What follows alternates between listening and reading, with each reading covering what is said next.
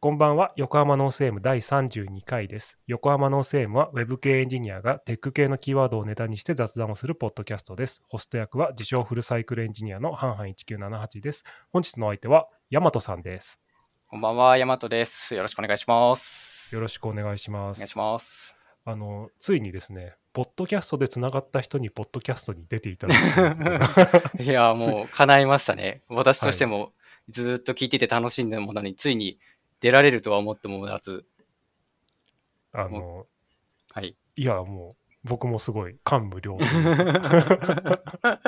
や、素晴らしい。はいそうですね。いや、コロナがなかったら生まれなかった縁だなとそう思って。そうそうそう。はい。ですと。で、えっと、一応ゲストのご紹介で、山本さんは、えっと、北海道札幌市在住の、えーコーポレートエンジニア。はい。で、メインはバックエンドで、フロントインフラも多少できるみたいな。はいあれですね、ちょっと危険な匂いがしますね。そうですね僕らと同じで、こう、ちょっと、ちょっと小器用な感じ。ですね。で、今は Ruby がメインで、はい、そうです。過去は PHP とか Java を使っていたという感じで、はい、そんなバックエンドエンジニアの大和さんですと。はい、よろしくお願いします。はい、よろしくお願いします。で、えっと、今日のトークキーワードは、1個目が、今、山本さんがプレイングマネージャーやってるっていう話なので、えっと、プレイングマネージャーの話。はいで、2個目が、えっと、すまあ、ペチコンも近いということで、スライド作成の話。はいで、3つ目が、えっと、僕と大和さんがですね、お互い Docker Swarm で自宅サーバーを運用しているので、ちょっとはい Docker Swarm 話最後できたらいいねって話ですね。はい。なので、今日よろしくお願いします。よろしくお願いします。で、えっと、早速、プレイングマネージャーなんですけど、はい。山本さんは、もともとあれなんですね、東京で、えっと、働いていて、はいそうですね今は北海道に戻られたけど、東京にいられた頃が新卒だったんですよね。あ、そうです。新卒で、あの、北海道の専門学校を卒業して、新卒で、あの、東京の方の会社に、SIR に勤めていて、まあ5年ぐらい、あの、開発やったり、運用部隊行ったりとかしてましたね。SI、Java っていうのが SI ですかね、きっと。もしかしたら。そうですね。もう Java で、あ、そうです。Java でやってたのが、あの、シーサー2とかそういう、あ なるほど、なるほど。あーって言っちゃった。あの、はい。あの、シーサー2で出来上がった、あの、バックエンドに jQuery で作られたフロントエンドをくっつけて、JSF で書かれたフロントエンドをいじっていましたね。もう JSF ってすごい久しぶりに聞いちゃった。はい。うんあの今、ちょっとドキッとしちゃった。はい。もうな、あれはなかなか一癖も二癖もある、はい。大変な、はい。もうちょっと今、まだ覚えてますね、あれは。あれを苦労してたのは。いえ、でも今まだ20代ですよね。あ、そうですね。今29ですねあ。とは、え、2011年以降ぐらいで、まだ JSF をやっている。そうですねここれ以上は言うまいって感じそうですね。。一応2013年新卒なんですけど、あ私が。。ねうんまあ、その頃に全然バリバリで動いてましたね。なるほど。じゃあ、結構もう歴史があった感じのきっとシステムそうですね。結構長いこと動いているシステム。うんまあ一応2007年から、あの、一応公開、システム公開を2007年にやって、シーサー2だったんですけど、うんうんでも2007年だったら多分、シーサー2が一番良かった。えでも SS トラッツとかもありましたよね。あの頃だったら。なるほど。はい。なぜ選んだのかは分かりませんが、し流されるままにシーサー2と戦っていました。お疲れ様でした。はい。大変でした、あれは。その頃はじゃあ、プログラマーっていう感じだったそうですね。プログラム書いたりと、あとは3年目ぐらいからは、あの、お客さんと話して要件定義とかする。でうんうんうんあの、実装はどちらかというと若手とか、あとはあの、BP の方とか、あの、あ、なるほど。が来て一緒にやってるという感じの開発で。じゃあ、元請け責任者みたいな。あ、そう、そんな、そんな感じになってましたね。ね。そうだったんですね。はいで、そそれが終わって、その後北海道に戻られたって感じ、そうですね。まあ、そこに。に間に、一応1年ぐらい、そのお客さんの、あの方に常駐して、うんあの、24365の運用保守部隊にうん入り、あの、なるほど。はい、あの、朝、朝じゃない、朝普通に9時に出勤して、夜11時まで残業して、帰って、12時ぐらいに家に着いたら、携帯が鳴り、うんうんタクシーで出社みたいな。よくご無事で。いやー、なかなか傷を受けましたね。あれは。ああの、満員電車すごい嫌いになって、朝6時とかに電車乗ったりしてたんですけど。うんいやーちょっとな。いや、それで、あれですよね、心に傷を受けて北海道に戻る。そうですね。ちょっと、もう、あの、まあ、あと、なんか、エンジニア、やっぱ開発が好きだったんですよね。で、はいはいはい開発が好きなのに、保守にいるので、うんなんかちまちまとしたちょっと修正とか、データ抽出とか、障害対応とか、そんなのばっかりで、まあ、経験として1年積んだのは良かったと思ってるんですけど、これもう続けてられないよと思って、ああ、ってなった時に、友達から声をかけてもらって、あの、来ないって、あの、その地元だったので、ちょうど。ああ、なるほど。で、地元だったので、え、地元地元だし、まあ家決めなくても実家あるし、いっかと思って、うん、あの、面接受けて、受かって、で、転職して、ああ、もなるほどね。世界変わりましたね。いや、あの、僕もあれなんですよ、すごいわかるのが、はい僕、実家東京なんですよ。あ、はいはい。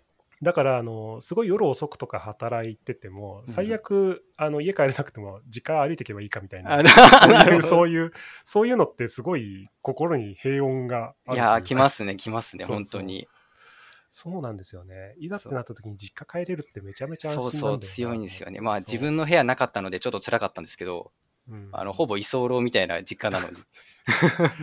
そうですよね。そう、はいだから、地方から来られてる方とかめちゃめちゃ大変だったろないうや、大変だ。だと思いますね、あれは。うん私、あの、会社、その新卒で入った会社が、寮があったので、うん。まあ、まだ全然生活は安定はしてたんですけど、いや、でもあれ普通に、普通の部屋を借りて新卒でやる人すごいなと思いますね。いや、すごいですよね。でも最近の子だと、基本、奨学金の返済がね、必ずそうそうそうそうそうそう。まあ、私も返済してますけど、いやいや、地獄ですよね。いや地獄ですね地獄だな。毎月う万円がなんかスッスッスッとそうそう。消えていく。そう、みんな言ってた、それも。はい。あれそはう、だったんですね。そうですね。そんな感じで、まあ、最初の会社はそんな感じで過ごしてましたね。なるほど。そこからこう北海道の方で今あれですよね。だからプログラミングをやりたいみたいな感じで北海道の方に戻られてやってきて今さらにそこにマネジメントも加わってきてみはいそんな状況ですね。なんか、会社員だったら、会社員でしか、その、マネジメントってやっぱできないじゃないですか。フリーランスだとうん。今度その自分の管理と、まあお客さんとの話し合いだけなんで、だったら会社でしかできないこともやった方が、まあうん。面白みとしてはあるんじゃないかなと思って、なるほど。ちょっとトライ。た。まにたまにいらっしゃいますけどね。あのフリーでマネジメントやってる人。いや、マネジメントのプロみたいな人いますけどね。ディレクター的なそうそうそうそうことですよね。いや、あれ、できる人を見たことありますけど、すごいなとあれですごいですよね。曲芸みたいな、そうそう。まあでも、夜中の2時とか3時にバックログ更新してて、ああーってなりましたけど、だからできる人は限られると思うんだいや、限られると思いますね、あれは。で何かあれですか？プレイングマネージャーにちょっと悩みがそうですね。まあ、いざ自分で、あの、やってみようかと思って始めてみたものの、今まで開発をするだけの人間だったのが、開発するものが降ってきました。で、それをちょっと、ちょっと道路工事したか後に、下に振るっていうのがうん必要になってくるんですけど、いい。や、これ自分だとできるけど、これをどう分解すればまず下に触れるんだっていう、その、今下にいる子がエンジニアまだ半年とか1年の子なので、これ、これこのまま渡したら大変なことになるよなって思って、じゃあこれは自分でやって、ここの部分だけ渡そうってやると、あの、日中はその子たちのフォローで、で、あの、その子たちが帰った後に、よし、実装だっつってはい作り始めると。ね日中マネージャー、はい。夜プログラマーみたいなあ、そうそうそうそうそう。そう。あれねいやわかるわかりますね僕も、うん、30歳とか3 35、6までそれ 5, 5ぐらいまでやってたかなそれああ、うん5年間。ごうん、多分5年以上やってたと思いますね。に20ぼ僕ちょっと遅かったんですよ。仕はい事始めた26歳ぐらいなんで。うんうんうんそう。だからすっごい焦ってて、リーダーとかね、マネージャーがいないとかってなると、すぐ立候補してやってるんで なるほど。そう、ずっとなんかそれをね、やってたんですけどね、なんか、あんまやるもんじゃねえなって今あ あ、まあ、まあそうですね。経験としてはありかもっていうお話はされてましたけど、そうそうまあ、あれをなりわいとしてはいけない。いや、もうこれだからもうね、ザ生存バイアスだと思ってて、あ、はいはい。間違いない。そうそう、ザ、これもうこれこそザ生存バイアスだよなと思って、うんそう、そう、他の人が辛がってる時に僕はそう、だからさっきも言った通り、実家東京だから。そうそう、会社から家までね、タクシーで1500円ぐらい。ああ、もう全然気にもならない距離ですね、うそれなら。深夜1時ぐらいにね、行って、ね、実家だと、もう傍若無人に なります朝飯を出せ。はいはいはいなりますなります そうそうそうお弁当はまだかっつって。そうそう昼のお弁当を作ってもらったりとかそうそうそうどうなったんだっつって。そう、そうなるから、はいそうなそういうのと、ね、地方から出てきてね、一人で頑張っててとかうん。いうのとすごいもうですよね全然プレッシャーが違うからな。そうです、そうです。もう、排水の陣ですもんね、下手したら。そう。でも、あれじゃないですか、マネージャーとプログラマーって、はいそもそもなんかこう、マネージャーって僕のイメージだと中腰なんですよ。うんうんうん。野球のショートみたいな、こう、常にどっちの方向に球が来ても取るみたいな、はいはいはい。なんか、仕事の仕方としては浅いんですよね。うんうんうん。なんか集中はしない方がいいみたいな。そうですね。何があるか分かんないから。はいみたいなでも、プログラマーって集中しないとダメじゃないですか。ダメですね。もう、そ 中断とかされたらもうそれで終わりですからね。そうですよね。はいそう。だからもう頭の使い方違うから、この2違いますつ両立できないよなと思ってうーん。そうですね。そう。だ一番乗ってた時でも、はいやっぱり昼は実装できないんですよね。あ、そうそう、できないっていいですね。そうね。なんか構想は練れるんだけどね。こんなあ感じでそうそうそうそうそうあのそうそう こんな感じでとか。そうああしたい、こうしたいは出るんですけど、それに手がつかないとか、で、しかも構想だけ練ってもあれじゃないですか。結局書いてみると、あ、これ全然ダメだみたいな。あ、そうそうそうそう、いざ動かしたら全然これ動かねえしと思って、そうそうそうそう。そう、で、どんどんどんどん時間が遅くなっていく。そうですよね。はい。だからな、なんですかね、プレイングマネージャーで得られる教訓って、プレイングマネージャーは辛いっていうことがよくわかるみたいな。まあそうですね。なんか、それ、まあできたら幸せなんだろうなと思いつつやってるんですけど、結局、やっぱ、まあまだ始めて2ヶ月なんですけど、それを、それに近いものを。やっぱ2ヶ月やって、うわ、これ、これ大変だぞと。まあちょっとたね楽しいは楽しいもちょっとあるんですけど、大変だな、これはっていう。そうね、そう、大変なんだよね。なんか、どう言っていいかわかんないけど大変なんですよ。で、い結局なんか多分一番の問題点は、はい。じあの人生の時間をだいぶ使うじゃないですか。ああ、使ってますね、だいぶ。例えば朝9時から夜10時までとか。はい。でそそれだと大体1日4時間、4時間ぐらいの残業が発生してるとして、そうですね。でそうすると20日間で80時間ですよね。はい。で月の労働時間はそれにプラス140ぐらいだからって考えると200超えてるじゃないですか。そうです、そうです。で多分ね僕の考えで160時間超えてるともうほとんど趣味とか成り立たなくなってくるんで ああ、そうですね。今、在宅勤務だからなんか成り立ってそうそうそうそうる気はしますそうね。あの、普通に東京で会社してた時残業して帰ったら、ご飯まず作らないですもん、家で。いや絶対そうねそうそうでどんどん不健康になるんだよねあ、そうそうそうそうそうそう。スーパーのお惣菜がお友達にどんどんなっていくんで。そうそうなんかあとんなんか変な金遣いするじゃないですかなんかコンビニの漫画いっぱい買うとかああ、はい。あの、いかい、あの、レジでびっくりするんですよね。え、えっつって。これ、え、これコンビニのお会計だよねっていう。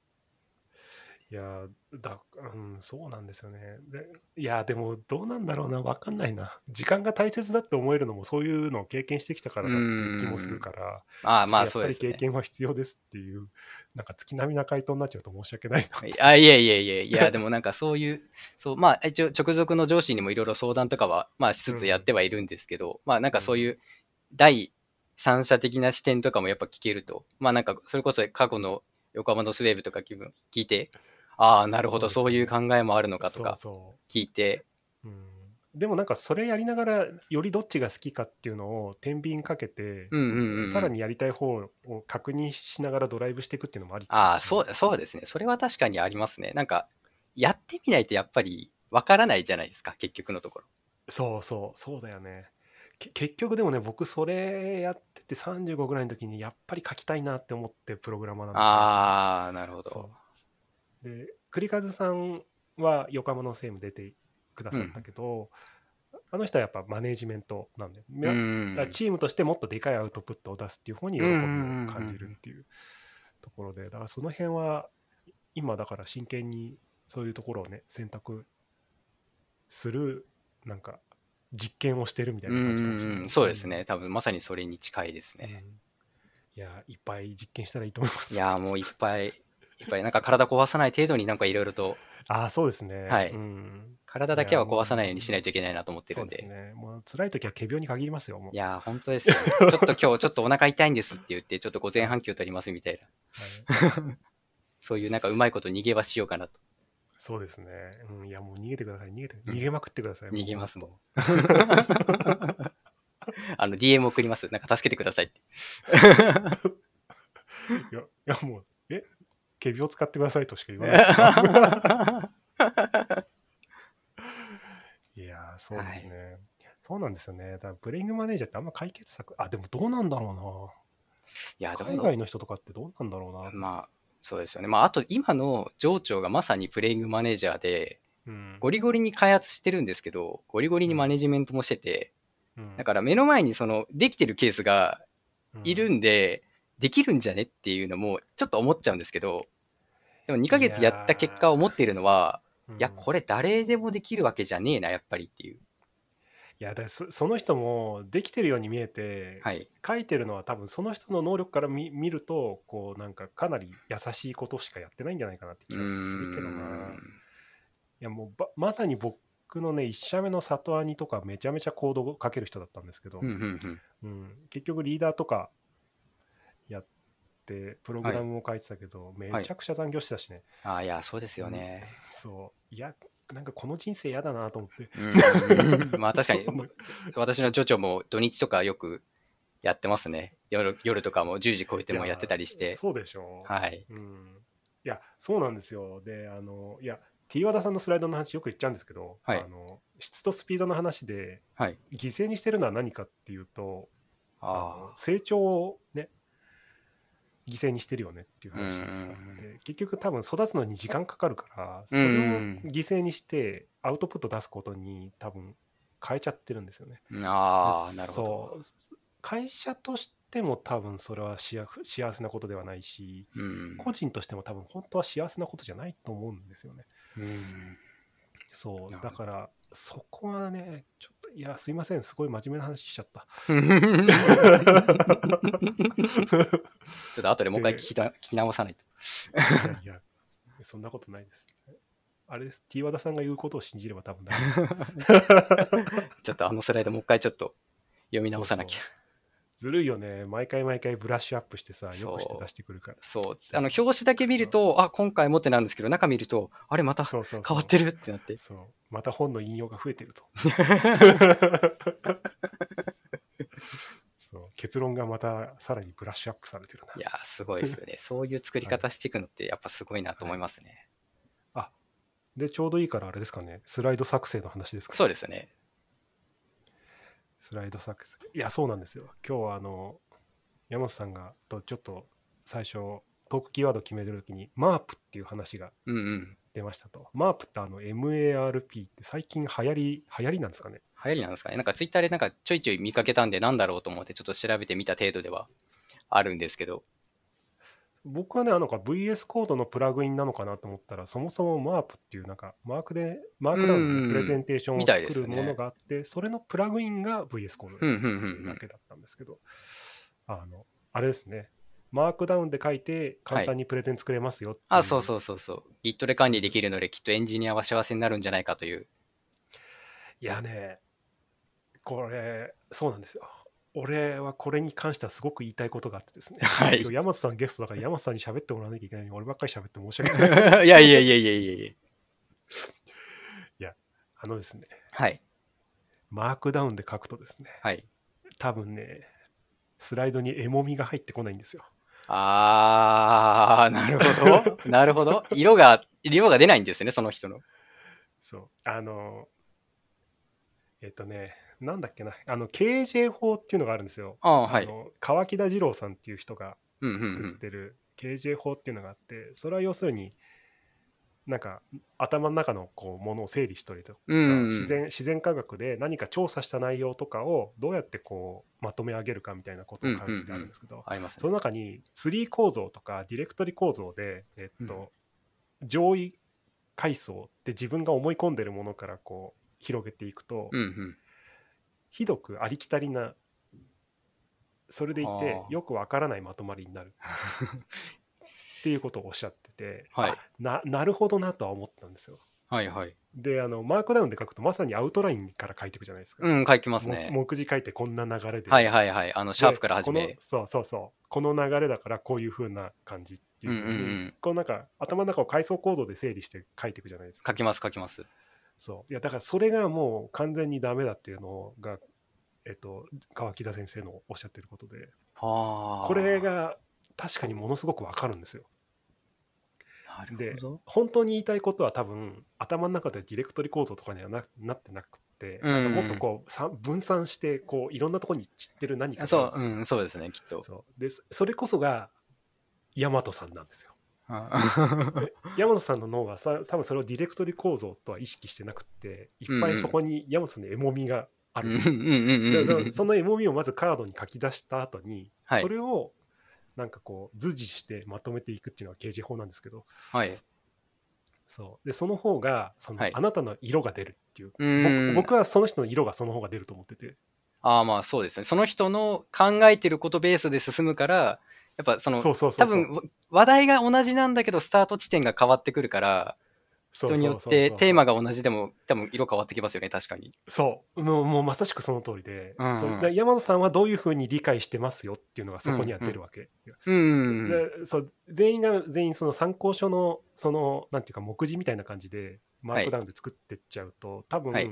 分かりにくいんですよ。ああ。でも山さんが何かを喋るってなったら山さんの中でまとまっている視点でうんうん。つながってると、多分そのプレゼンテーションが一番多分輝くと思ってて、はいはいはいはい。そうだから僕はマークダウンで書くのは楽だし、うんビムと相性いいし、うん。そうですね。書きやすそう。非常に書きやすそう。そう分かるんだけどあのあんまりおすすめはしないなとそうですね。確かに。そういう考え方からすると、確かに、その、書き方のルールがなんか、決まっちゃって、そう。なんか自由な発想がなくなったりとか、そう。なんですよ。なんかついつい上から下に広げていくような書き方にうんうんうん。ついついなっちゃって、そうですか。確かに。でもそう。それは僕が考えてることではなくてそれはツリー構造っていう構造が持っている概念なので、そうじゃないんですよね。ももっとねあっと驚くつながり方がうんうんうんできるはずっていうのが川木田先生が多分おっしゃってることなんだと思っててああ、なるほどな。そそうう考えると確かに。だからねスライドで作った方がママープはだからね危険だと思うんですようんうん、そうですねこい。つはね危険なドラッグだと思ってて 書きやすさを得るためには、そのエモさを捨てていく。そうそうそうだからこれあれだと思うんですよだから軽量 DDD とかと一緒でなんかパターンに落とし込んだ結果、はいドメインがおざなりにされましたみたいなああ、なんだろうな。これ複数人で使うときとかだったら生きるのかな ?Git で管理できるから。フルリクエストで投げるから。マープで書き出そうとしたらいけないと思うあああ、なるほど。そう何か作ったものを最終的な出力形式としてマープを使うんであれば構わないとうんうんうん思うんですけど、うん。マープ上で書きながら考えたらもうダメだと思うんですよ。ああ、そっか。そうだからこいつ危険だなと思ってて。危険ですね。なんかもそう。危険なんですよ。だかう、ら。これは危ない香りすごいですね。その話聞いたら、なんか急に、えこれ危ねえ、危ねえな、こいつっていう、今気持ちになってますもん。そう。だだから最初僕もあのす登壇とかいっぱいし始めた時にあはい。スライド作ってはい。納得いかないものができる時がうーん。続いたんですよ。はい。でもっと一番最初は納得いってたんですよ。あ何が違うんだろうっつったらスライドの作り方が変わっちゃっててあ。はい。要は慣れてきたからうんうんアウトラインから考えてきゃいいやっつって、なんかそのさっき言った本の見出しみたいな感じでこうね上から作っていくみたいなあーなるほど方法をすると本当は細部に宿っている命がこううま消えく 出て消えていってしまう。そう消えていってしまってっていうのがあってでそれ以来めちゃめちゃ注意してるんですよこれ。ああ、なるほどな。はい、そういう、あだそっか。はいそれが僕が言いたかったことです。いや、一回だけ LT をやったことあるんですけど、はいあの、その時は、え、これ、まず何、何言いたいんだろう？これ何言いたいんだろうっていうので、考えて、で、書き出してったら、ああ、なんか、ああ、繋がってきた、繋がってきたみたいな感じでできた、できてはきてたんですけど、ああ、じゃあ、やっぱ、その方式は間違ってないと思うんですよ。うん。なんか言いたい言いたいことが俺の話を聞けだと思うんあ、そうそうそうそう基本的にそう、そう、これいいぞっていうのを伝えたいっていうのがそうそうそうそうそう。あって、それをどう伝えればいいんだろうっていう考え方で進めていたので、そうなんですよね。だからねタイトルとかから考えてアウトラインとかっていうふうにうん。リズメでいこうとすると多分そこから大和くんが消えると思うんうですよ。ん、誰が作っても同じようなのになってしまうと。そうそうそうそう。それだけはめちゃくちゃに注意した方がいい確かに、それはもったいない。なんか印象に残りづらそうですよね、そのそう。やつって。そうそうなんですよ。なんかこうなんかねこうスライドを絞った時に出てくるタレみたいなのが多分あると思ってて、うんそうがそれこそがはい。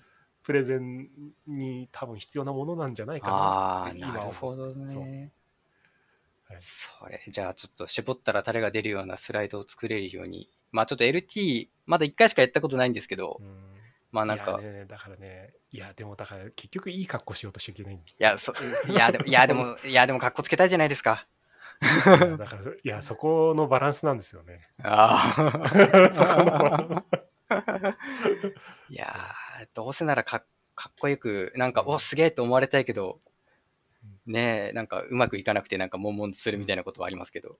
あ五平餅さんマインドマップから始めがちって書いてますね。あーマインドマップいいと思いますうんありだと思いますね。多分同じだと思いますよね。そう。ですね。あのこうかクモの巣状にねこうはい。いろんな発想をまとめてって、そうそう。最最後多分ね付け替えたりするああ、そうです、そうです。なんで、とりあえずキーワードだけも、頭の中にあるキーワードをもう紙にバーって書いて、そうですね。紙に書くのは割と好きなんで、それでやりますねいやだからね紙はねやっぱ偉大ですねいや、紙偉大ですね。まあ、あと、好きなペンとかがあるとなおよしですね。そうですね僕そうだだからいやそうするとまたここにも万年筆沼っていうのがあってねああ、万年筆沼、若干使ってますよ。4本ぐらい持ってますね。そうなんですよね。この万年筆がね、また書いてくるとペン先が下手ってきてね、いやそうそうそう欲しくなるんですよね。いや、で、あの、金のペンとか、先、ペン先が金のやつとかがだんだん欲しくなってくるんですよね、きっと。そう。で、インクも、あの、黒はなんかかっこ悪いから、ちょっとあの、ダークブルーみたいな。あ、す、あ、します、します。逆に黒使わないですもん、私。青しか使ってない。そう、そうなんですね。万年筆の人はね、大体青系にあそうそうそうそうそう。かっこつけてる。そうそう。青いいじゃんっつって、青しかもう使ってなくて、黒、多分ほとんど使ってないんじゃないかな。全めっちゃ残ってますね、黒は。そう、俺も黒ずっと使わないからずーっと残ってる。そうそう。で、ペンの中で乾燥しちゃってるんですよね、もはや。そう、使えやっ、ちゃうやべっと思って、で、洗うんですけど。いや、そうなんですよ。だから、あの、とにかくですね、スライドに絵もみを入れてくれと。いや、そうですね。そこですね。なんかその自分の思いをどう伝えるかと、まあ、あとなんか形式ばった考え方をしないで、なんか、もうの脳内に散らばってる何かを集めて、あの、しそう、だからね、そう、まだしもそっちのがうん。全然いいと思う。いやー、スライド絞る前に自分の脳を絞んないといけないのか。そう。いや、あのね、ハテブに乗ってほしいって思うスライドはね、ハテブに乗らないんですよ。まあ、なんか、ちゃそう。言うとそうそうハテブにね、これは乗ってほしくないなってやつは乗るんですよ。まあ、そうですね。自分が求める期待とはやっぱ、どうしてもそうやってずれてくるんですね。そうなんですよ。そう、この前、新原さんとも話したんだよな、そこの話。あのこれはいいスライドできたなっていうの全然伸びないんですよね。こんなにいいのねえだろって自分では思うんだけど。はい。いや、どうなんだろう。逆にじゃあ、そのいいと思ったやつがもしかしたらそのアウトラインから書いちゃってたやつだったとか。いや、もうそうじゃそんなこともない？そう、そうなんですよ。もうね、最近だとね、コンテナを雰囲気で動かさない話っていうのがあるんですけど、ああ、なんかタイトルだけすると、なんかすごいいい感じの。これはびっくりするぐらい伸びなかったですね。こんなに？と思って。まあ、みんなこんなに興味ないの？と。驚きまし期待は裏切られるものなんですよね、やっぱりそういう。た。はい。大丈夫です。あだから、そうなんですよ。だから、やっぱりこう、いい格好しない。ああ、なるほど、なるほど。いい格好でもうこれはもう完璧だろうって出したら、外れるっていう。いつだったかな？打ち込んでははい喋って、もう喋った後から、もうスライドも残したくないし、はいはい。もう後から誰も YouTube で見てほしくないって思ったやつが一番バズるんですよ。なししかも俺が思ったのとは全然違う感想がいっぱいあって。あーこそういうそうそうそう。違う伝わり方をしたけ結果、好転はしてるけど、そうそうそう。一週間ぐらい俺もうなんか悶々としてたもん。これじゃない感。そう。しかもその時ね、俺、ペチコンの懇親会で、あの、はい蒲田の、あの、懇あ親会館長で、あの、正座してました。え、懇親会ではんえ正座してたんですか？懇親会の会場で正座してました。もうダメです。あんなスライドはもうダメだっつって。そそれを見たみんなが見て、これいいんじゃないかって思って、バズった可能性ありません？それ。わ、わかんない。そこまで言うなら、みたいな。あの日はもう本当に嫌になっちゃって、はい。僕、普段飲まないんですよ、ビール。あはいはい。そう。だからもう飲みました、その日。そう。飲んで、もう帰りの電車の中、頭ガンガンに。いや、そうですよね。普段飲まないのにお酒飲んじゃったら そうなりますよね。そうなんですよ。だからね、あの、かっこつけない方がいい。そうですね。なんか、なんか、き気を、なんか気負うことなく、なんか、まあ数打ち当たるじゃないですけど。そう。なんかね、下手くそなアウトプットいっぱいやってるのがきっといいんですよね。うん。あまあそうですね。まあそれしたいなと思って、この間ブログ作って、もうなんか思いついたやつをパパパパパってそうそう。あ貯めていく場所は作りまましたね。なんか聞いたとかだと、ちゃんとしないといけないじゃないですか。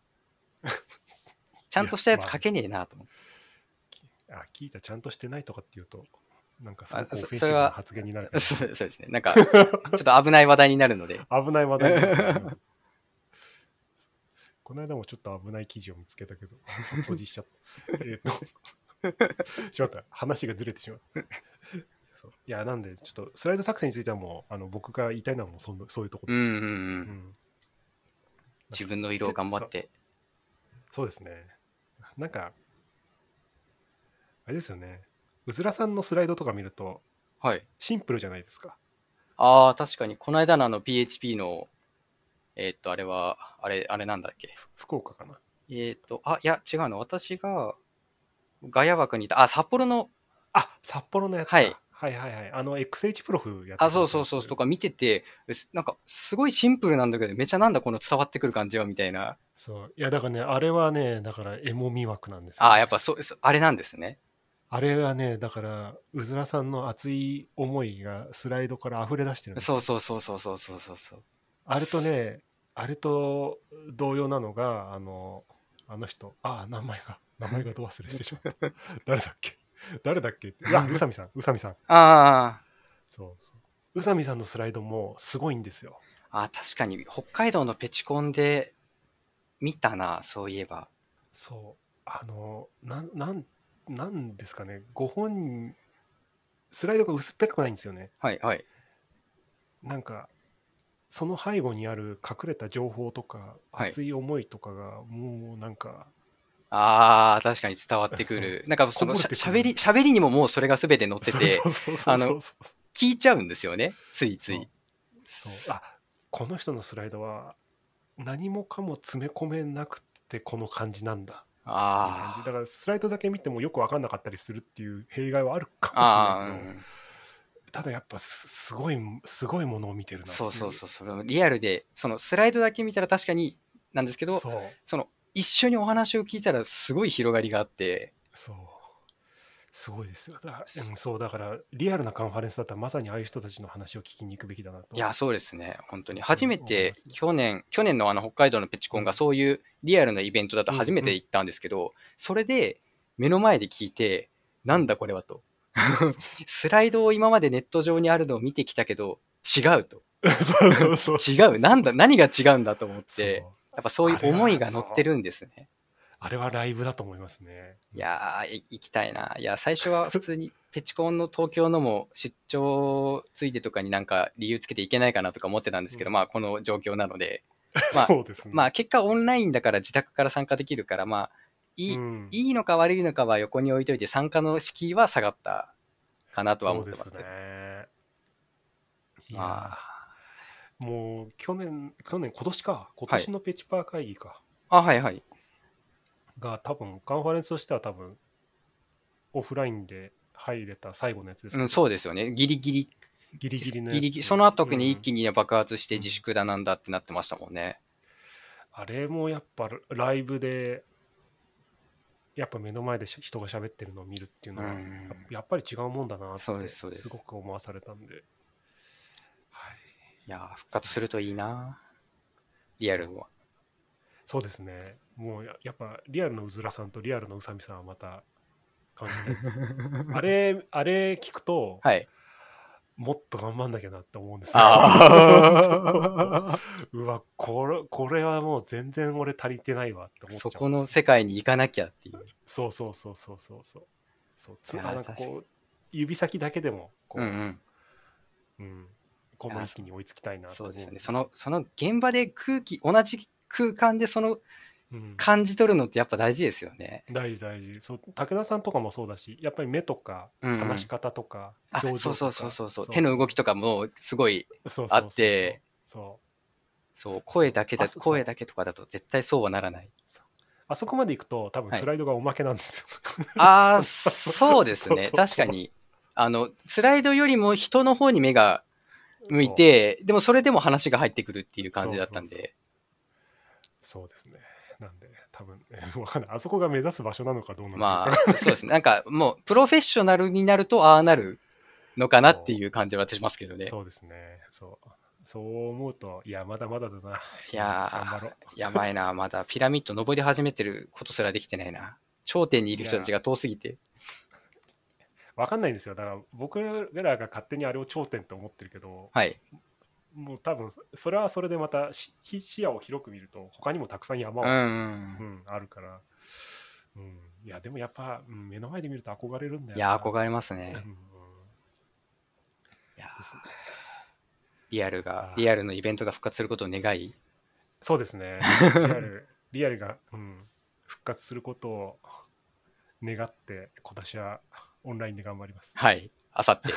あさって、頑張ってください。そうですねオンラインってもう内職し放題が良くないですね よくないですね。ご飯食べながらとかできちゃいますからね。あとは。そうですよね。うん。いやーで、40分ですね。はいなので、今日は3つとも真面目な話なんで、あれですけど、はい。そう、みんなに伝えたい Docker スウォームの良さですね。いやー、ドッカーソームはいいですよ。全然使われてないですよね。いや、不思議なぐらい、不思議なぐらい、なんか、え、ドッカースウォームって、いや、公式ドキュメントに書いてあるからねっていう、あのすごいなんか動線悪いんですけど、うん ドキュメントまで。動線悪いけどちゃんと載ってますよっていう。昔はね、あの AWS 連携とかも頑張ってたんだけどね、そうね。そう最近、なんか、あっという間になんか、影のものになってしまい、そう、最近こう K8S にね、食われた感じが、あ、そうそう、完全に食われましたね、あれは。そうなんですよ。この大和さんとの出会いはね、非常に偶然なんですけどね、二人ともスウォームを使ってるという素晴らしい偶然がさらにあるという。ありましたね。もう、いや、ドッカースウォーム、え、趣味で使うならドッカースウォームですよね、みたいな。そう。これ一択だよな、みたいうな。ん。逆に。他何あります？コンポーザー使います？みたいな。ドッカーコンポーズはちょっとってなるんで。そう僕のだからドッカー遍歴っていうと、はい。最初ドッカーが本当出たての頃ははい生ドッカーで動かしてたんですよ。だうからそうそう。んああ、やりますね。そうそうで、ドッカー、ドッカーランか。ドッカーランの、要はだからデーモンモードで動かして、うんうんうん80番ポートとかで動かして。うん、やりました、やりました。そう、更新どうすんねんみたいな。はいはいはい、やったやった。そう。で、その後、えっと、コンポドッカーコンポーズが出てきて、うんうんうんあこれ楽じゃんっつって、これで複数サービス簡単にいけるなっつって。うんうんうん。で、ドッカーコンポーズでやったけど、結局これも、なんかこう、複数サーバーどうするあ、そうそうそう。あの、シングルノードでしか動かないから、いや、え、複数サーバーでこれ全部動かさないといけないのっていうか、思って。そう、そうこれじゃないか感。そう。で、そこに来たのがドッカースウォームですよね。いや、マルチクラスター、マルチホストでマルチクラ、あの、クラスター組めますからね。そう。いい感じにやってくれるんで。皆さんに言いたいのはね、こう Kubernetes の最大の違いはですね、こいつはシングルサーバーでも大丈夫。動きます動きますはい。あで、後からスッと増やすこともできるんで。そうそうそう。あれほど幸せなものはない。増やし方も、増やし方もすごく簡単です。簡単ですね。あの、あいピン、ピンさえ通ってれば、あとコマンド叩いたらジョインでガチャンって、ガチャンって入ってくれるんで。そうなんですよね。だ考えてみれば、要は EC2 上のサーバーと、はい例えばさくらのサーバーでスウォームのクラスターをあ、まあそうですねも。ちろん可能ですよ。オーバーインターネットにはなりますけど、はい。やれまないことはないですね。そうそうそう全然。そうだからネットワークをメッシュにしてあのそういう多少のこう小細工は必要できます。まあちょっと、はいちょっと癖はありますけど、そうできますからね、全然。そうそう全然できるんですよ。そう、だから、あれ、なんで全然みみんな趣味で、まあ趣味だとなんかみんな、エロクとかそういう、インフラも全部やってくれるところの方が多いのかなと思いつつも、そうですね。いやでもねヘロクなんてだってまだあれですよ。日本では動いてないですからね。エンタープライズじゃなきゃ。アメリカですよ。ですよね。あなた。のサービスはうちのサービスに比べて往復200ミリセック遅いんですよと。いや、200ミリ、200ミリ足されたら結構、結構な違い出てきますよね、やっぱり。まあ、まあ、そもそも SSH とかしないからっていうかもしんない。つあのね、EC2 もね、AWS の EC2 サーバーとかやっぱ、はいあの、North、なんだ、えっ、と、US イーストとかにつ、はい作った EC2 サーバーとかでやっぱ SSH して、めちゃめちゃ latency がやっぱ感じるんですよ、ね。ああ、やっぱ。そう、タイピングして。うーん。無料枠で作ってやってみたらなりますよね、きっと。無料枠確か US のあそこですよね。作れるのが。あれ、東京も作れたかな？いや、無料枠じゃなく、普通のやつで作っても全然ダメです、ね。ああ。それでもやっぱりあの光海底ケーブルを抜けてくるのに、うんやっぱそれぐらいの時間がかかってしまうんでって感じですね。いやーそういやだからもうそう最高なのはやっぱ桜です。桜の VT うん、です。そうですね。もう、もう、もう5、6年お世話になってますね、私も。今6台ぐらい借りて遊んでますけど、毎月7000円ぐらいお支払いしております。すごいよね。俺がこんなに大人でも2台しか借りてないというね。そう、なんか、なんか次から、いや、なんかクラスタ組むなら複数台欲しいし、え、でもウェブサーバーどこに振ろうかなってなって、じゃあウェブサーバー用に借りなきゃって言って、うんあの、エンジン X のリバースプロキシで置いて、で、裏の Docker クラスターに投げて、Docker スウォームの中では、あの、インイングレス、なんてだったっけな。名前忘れちゃったけど、その複数、ポートに来たら、そのホストの中のどれかに振ってくれるっていうはいはいはいはい。やつがあるんで、それでもう良きにやってくれるので、これは使うしかないでしょうっていう。まあでも、とスケール簡単ですからね。よくはい。前はこれでサーバーを引っ越しとか試して、うん。うん、やっぱ簡単に引っ越しできるんで、できますね、全然。はやっぱ最高だなと。最高ですね。あの、スクロームのクラスターつないだ後に、あの、ホスト指定にして、このサーバーで動くって指定しておけば、全部移動とかもうん。してくれるので、いやまあ楽だったね。ー、楽ですよね。昔、ドッカー、まあ生のドッカーもやって、生のドッカーで動くんだけど、ボリュームマウントしててガンガン 動いてるとかで、えーで、しかもなんかその、意味もなく宿体リリースできるように作ってて、うんうんあの、ドッカー2個立ててて、で、えっ、と、基本は2個で動いてるんですけど、ああ、じゃあちょっとリリースしようと言って、その時動かしてたのが、JavaE でつく遊んで作ってたんですけど、うん。Java なんで、落としてあげないといけないんですよ。うんうんうんなん、で、えっ、と、リリースするときは、1K を、えっ、と、繋がないようにして、リリースして、で、上がって、打ち回して、繋がったの確認したら 1K に繋ぐようにして、2K を今度リリリリースして遊ぶみたいな、すごい。なん、自宅、自宅配るネテスやってるそうそうそう、手でやってましたけど、全部。全部手でやって遊ん、今思えば、いや、多分あれは仕事でそういうリリースのやり方があったんですよ。その宿題リリースみたいな。うんそれを家で、あなんか面白そうって言って真似事でやってたっていう感じではあるんですけど、まあでも、クバルネテスとかも結局それ自動化してるだけですまあそうですよねチェックとか。うんうんうんそういうのいやー、そうなんだよな。家で、もともとでもスウォームやった理由が、はい世の中がクバルネテスになっていくっていうのは分かっててい、や、わかりますわかります。そうそう。で、じゃあ実際やるかって思ったんだけど、はい。なんか金かかるな、これ。あ、そうそうそうそうそう。そうそうそう。なんかあの、サーバーだけでも、いや、しかも3台用意して、まあ環境できたとして、うんあの、K8S にどれだけメモリを持っていかれるの？この子たちは、とかって考えると、そうそう。いや、ほとんど空きねえじゃんと思って、で、空き作ろうとしたら、これ今度いくらのホスト借りないといけないんだってなって、いや、高え高えと思う。そうなんですよ。なんかね、しちょっと仕事でやる機会があって、うんうんうん KubeAWS っていう、あの、その時まだあの e ケースがなかったんで、ああ、はい。あの、あの、なんだっけ、えっ、と、クラウド、 CloudFormation か。 CloudFormation 使って、えっと、Kubernetes のクラスターを組んでくれるうんうんうんうん。ツールがあったんですけど、えっとね、なんだっけ、M4 ラージかなんかが最低 M4 ラージ？四そうそう。が最低4台とかじゃないと。M4 ラージ4台ですか？そうそう。結構。っていうね、あれだったんですよ。で、これは個人ではできないの。いや、できないですね。会社でも、その、サービスが生み出す利益の状況によっては、大赤字ですよね。もう、大赤字、大赤字。細いやつだったら。そうそうそうとてもとてもスタートアップ的にはできない。そう。そうよね。一番安い 0.25CPU でフはい。ァーゲートはい。2500円みたいな、そういう世界だからね。いや、もう全然足りますからね、そっちで。足りるよね。余裕ですね。この間、そうだね、作ったサービスも 0.25CPU でララベルで 0.25CPU でララベル動くんですか？動きます、動くんだ。そう、プリロードで組んでね、ああのちゃんと80ミリセックぐらいで返ってくる。あ、カリ カリッカリに超チューニングされたカリカリにち。ゃんと、ちゃんとしてて、あの、全然アラートにならなかったから、ね、いや、それすごい。そう、来るかなと思ったけど、全然来なかった。ピクリともした。おお。そう、だからいけるんだよね。いけるっちゃいける。いや、でもなんか、誰でもできるかって言われたら、なんかまたちょっと難しい気もしますけど。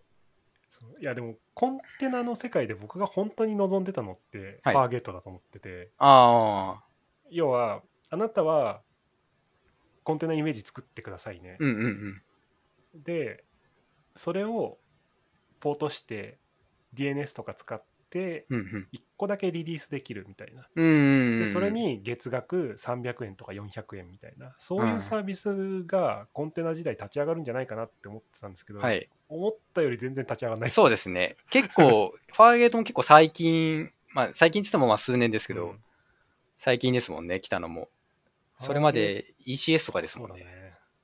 そうだね実際に EC 通上にえっ、とそうです、そうです。そうコンテナ実行環境が作られるっていそう感じなのでそうだねいや、でもファーゲートとか。まあ、あ、まあ、それで言うと、まあ、クラウドラン、GCP のクラウドランは、ファーゲートよりもまたさらに簡単。うそん。ういやだからあの Azure もありますよね Azure もなんだっけな名前みんな違うから覚えてらんない、アジュールの方はもう私はさっぱりわからないですね、もはや。もうあるんですよだはいはい。まあだからフファーゲートもどっちかっていうとあのラムダみたいなうんうんちょっと実行するよねみたいなうの。がもともとの用途としては考えられてたと思うんですけどまあでもあれで全然ウェブサービスをうん、やってますでね。き,、うん、できあります、ありるます。よねっていう感じでだから多分その GCP のクラウドラン僕は使ったことないけど多分はいそっちも同じようにそうですね。ウェブサービスでもいくらぐらいなんだろうな。いやでも結構何万アクセスまで無料なんですよ、クラウドラン。あそうなんだ。無料枠が、あの、オールウェイフリーっていう枠があって、その枠内だったら多分かからないので、まあ結局 GCP って RDS があの無料枠ないので、そこでお金は絶対かかってはくるんですけど、うまいことやってるなって思ってるんですけど。でも、だからクラウドランもだいぶ安くできるんじゃないかなと思いますけどね。そのアクセス量にもよりますけど。うんいやーまあでもクラウドのその無料枠とかを駆使して作られたサービスって大体半年後ぐらいになくなってるから、うん。そうだからそういう意味ではそういうので作んないでほしいなって思うんですそうですよね。なんか趣味、趣味でカリカリにやるならいいけど、そう。それ、商用でやっちゃうと、どうなんだろうっていう、そう。そうなんだよね、かけるべきコストかけてないって感じしますよね。そうそうそうそう。あの、なんか、目の前のお金を 見て、見すぎて、なんか、将来、そのサービスがもっとスケールできてたら、さばけてたアクセスとか、その、いうのがさばけてなくて、結局、ダメになるみたいな。そうなんだよねことにもなりかねないですからね難しいとこだと思うないいやうん最初の資金繰り大変だからいや、そまあ、そうですよね。お金になるか分かんないですしね、最初は。そうそう。Azure かなんかがなんか法人向けに最はい初ちょっと無料で使えるみたいな。なんかスタートアップ向けのプランをやってて、はいそれをよく使ってる会社さんがあったけど、結局なんかね、Azure のエンジニア集まんないっつって。AWS に乗せ替えるっつって、その乗せ替えのコストが高い。いやー、想像するだけで恐ろしいな、それは。そう。だって DNS から何から全部ですよね、きっと。そう。移行計画立てるだけでも大変。あの、ほとんど大丈夫だったけど、はいえっとね、オブジェクトストレージが一番のもの。ああ、大変そう。そうそう。どうしよう。既存既存のやつを S3 に、えっとはいマイグレーションしながら、はいはいはいはいはいはいはいはいはい。移行するのが大変だった。いやー、しか大変だろうな。DB にフルパスで HTTPS から S3 から保存してたら地獄だろうな。はい。という感じですね。まあ、どこまで抽象化されてるかにようる話。ん。まあ、ってなると、ドカソームはいいぞっていう、簡単で。そうですね。まあでも、ドッカーソーム知ってる人の方が少ない気がする。まあそうですね。ドッカーソーム、どうなんだろう。そう、そんなこと考えなくてもいいぐらい簡単っちゃ簡単だけどな。まあそうですね。ドッカーインストールしたら勝手に入っていますからね。あの、Linux 版とかだったら。勝手に入ってきて、あの、イニットとか叩いたらママネージノードになって、そうそうそう。で、マネージノード兼ワーカーなんで、もうそこに Docker コンポーズファイル、あの、スタックとして、えいって入れてあげたら、動きます、動きますからね。はい。そうなんだよな。だから、割と、割となんかあれですよね。貧者のクバルネテスというか。そ うそうそうそうそうそうそう。あの、まあ、ミニ版といっても、まあ、まあ、一応オーケストレーションツールではありますけど、うん。そう。いや、だから、うん。でも EC2 とかで動かすぐらいだったら、スウォーム上でコンテナサービスとして動かした方が、多分、なんだろうね、ポータビリティのいいうん、そうですねアプ。リケーションではあるから、ECS にロックインしないので、そうだね。うん。っていう感じで、まあだから結局最終的にそれを ECS に持ってっちゃうっていうのもありかもしれない。うん、うん、そうですよねまあで。も、そんなことやって RDS とか使い始めたらもう、いやもうロロックインだよ、ね。もうほぼロックインですね。結局ロックインにはなっちゃうけど。いや、だから、RDS まあ、な。うん、AWS でやるんだったら、もう ECS の方が幸せになれると思うな。あのボリュームマウントとかも考えなくていいし、あんまり。の去年かな？去年、あの EFS っていうあの、うん、ありますね。あ。の仮想ボリュームか、はい。あの実質 NFS ネットワーク越しのファイルシステムあなんだけど、こいつがあの東京リージョンに来たじゃないですか。あ、はい、あの来たんですよ。はい、はい。でそうすると EBS っていうブロックデバイスをうんうん。あの EC2 に紐付けてたところ、まあ全部 EFS にしちゃうと自動拡張で、まあそうですよね。EC2 そうどっからでもアクセスうんうん。あの複数台構成も含めてっていうのを実際やってたんではい。そうでかつ ECS のファーゲートはダメまだダメなんじゃないかなでも ECS の方ではその EFS にアクセスできるんですよねあのロール。でああ、なるほど、なるほど。既存の、えー、といわゆるレガシーサービスはい。をファイルは EFS に上げて、でなんちゃってコンテナにしてはい。ECS に入れると、ああ、レガシーコンテナが。できますね。ああ、似たことやったことあるな。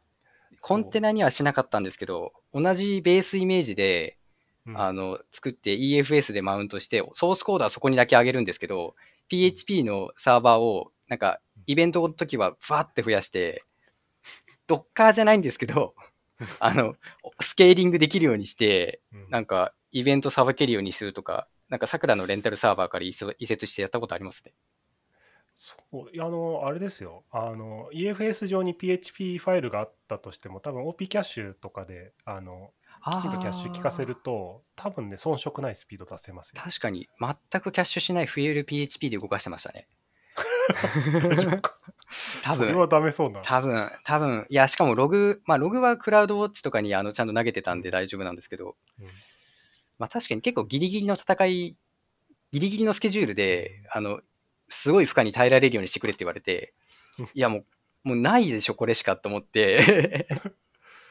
そうあの前ちょっとやったやつだと EFS 上に要はい。はマウントした、えっと、PHP ファイルうんうんに対してサービスするんだけど、OP キャッシュ有効にしてあげるともう普通に250ミリセックぐらいではなんとか返せるようになあーあ、まあそうですよ。そキャッシュするから、各サーバーにキャッシュしますもんね、結局、ものを。多分ね、 validate timestamp ってあのファイルのタイムスタンプ、更新とかを見ないっていうふうにし、しすると、まあ、更新は効かなくなるけど、うんうん。実質 EFS に行かなくなるから、さらに早くできる。ああ、確かに確かに。もうほぼ、ほぼそのサーバーで動いてると同然ですよね。それは。そうそうう。んそれが多分できると思うから、いやー、そこまで PHP 当時詳しくなかったな。とりあえず、とりあえずサーバー増やしたらいいだろうっつって、えいってイベントの時5台ぐらいにして、EC2 で DB もなんかちょっといいいいやつにして、あまあ、DB はね、金が効きますよ。金が もう、えいってスケールアップしてましたね。お客さん、お客さんがいいからさばけって言われたんで、わかりましたっつって。うんデータベースはね、うん、お金でメモリを買えば、そうですね。いっぱいさばける。もう完全にあれはサッサバーですね。そうそうね、お金で叩きがいがあるよね。はいこんなに速くなった。そうそうそうそうそうそう。こんなにコネクションが貼れるって言って。そうチューニングなんていらなかった。そうそうそう。そうそうそう。そう、俺のかけたあの一週間を、こいつは札束で一瞬で解決しやがったっていう。そう人件費より安いぞ。あ、そうそうそう。そういや、でもそれなかなか伝わんないんだよな不思議と。そうですね。まあ、真面目にやると、そうですね。各環境を揃えて、うんうん一番安い RDS でもやっぱい、いくらだろ2、3000円多分月フルでう。動いてても。3000はやいいくと思うんですよ、いきますね多分3000いくでしょ？うんうんで ALB が1500円でしょ？うんうんで4000 を、しけた話してるけど、うん。4500円。ファーゲートが一番安くて2000円ぐらいだからあー6500 6000円。円。で、これで複数環境とかステージングサーバーが攻めてあるとして、やっぱ1万、うん。3000は余裕で、うん、いっちゃいますよね。はい、これぐらいは払っていただけませんか？そうそうそうそう AWS だったら。そう。あ、ちなみにさっき言ってた、その、移設した時は月5万ぐらいは全然出すよって言ってくれたんで、ああ。もう、よっしゃっつって。うあちこちだったら、うん、割といけます、5万は結構いけますね。で、イベントの時にはイベントの時以外は基本1、2台で小さめに動かしてたんで、うんうん、そんなにかからないし、ああ、いけそう。うん。そう、まあ、イベントのたびにオートスケールの数をポチって画面操作して増やしたりしてましたけど。そうね。え、つうか、AWS もね、いいやつやってくるからね、あの、ススケールアップだとダウンタイム5分とか、なんか、すごい短くて OK みたいな。うーん あ。と最近ね、ストレージも自動拡張してくれる。どんだけ甘やかされてんだ、俺たち。いやー、だいぶ甘や 甘やかされた世界にいつの間にか入っていますよね。昔はな、そうディスク容量が危ないからファイル消せとかテープバックアップにしろとかなんかいろいろ戦ってた、よオンプレの頃は戦ってたのにな。昔はちゃんと iNode とか見てたもんね。見てましたね。うんあとなんか作業フォルダとかにダンプしたデータを置きっぱにしてめっちゃ怒られたり。なんでこんなでかいデータ置いてあるんだって怒られて、アラート上がってきて、そうそうなんだよね。MySQL のマスタースレブとか自分たちでやってたもんな。死活監視とかしてね。でなんかログのポジションがずれてみたいなことをいやってたな。いや幸せな世の中になったな。幸せだよね。オンプレから、だってサーバー5台リリースするのに1台1台にコマンドで入ってやってましたからね。う。んいやー。じゃあ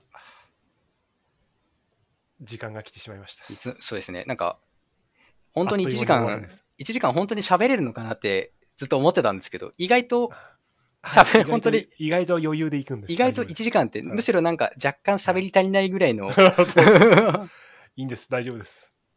じゃないと僕がもう寝れないから。そうですね。もう私も、あの、ご飯炊き忘れて、たもう炊けてるので、ご飯を食べたいと思います。わかりました。はい。じゃあ、そろそろ終了の儀に移ります、はい今週も放送をお聞きいただきありがとうございます。番組のフィードバックや要望は、ハッシュタグ、横浜の声もつけてツイートしてください。本日のお相手は、大和さんでした。ありがとうございました。ありがとうございました。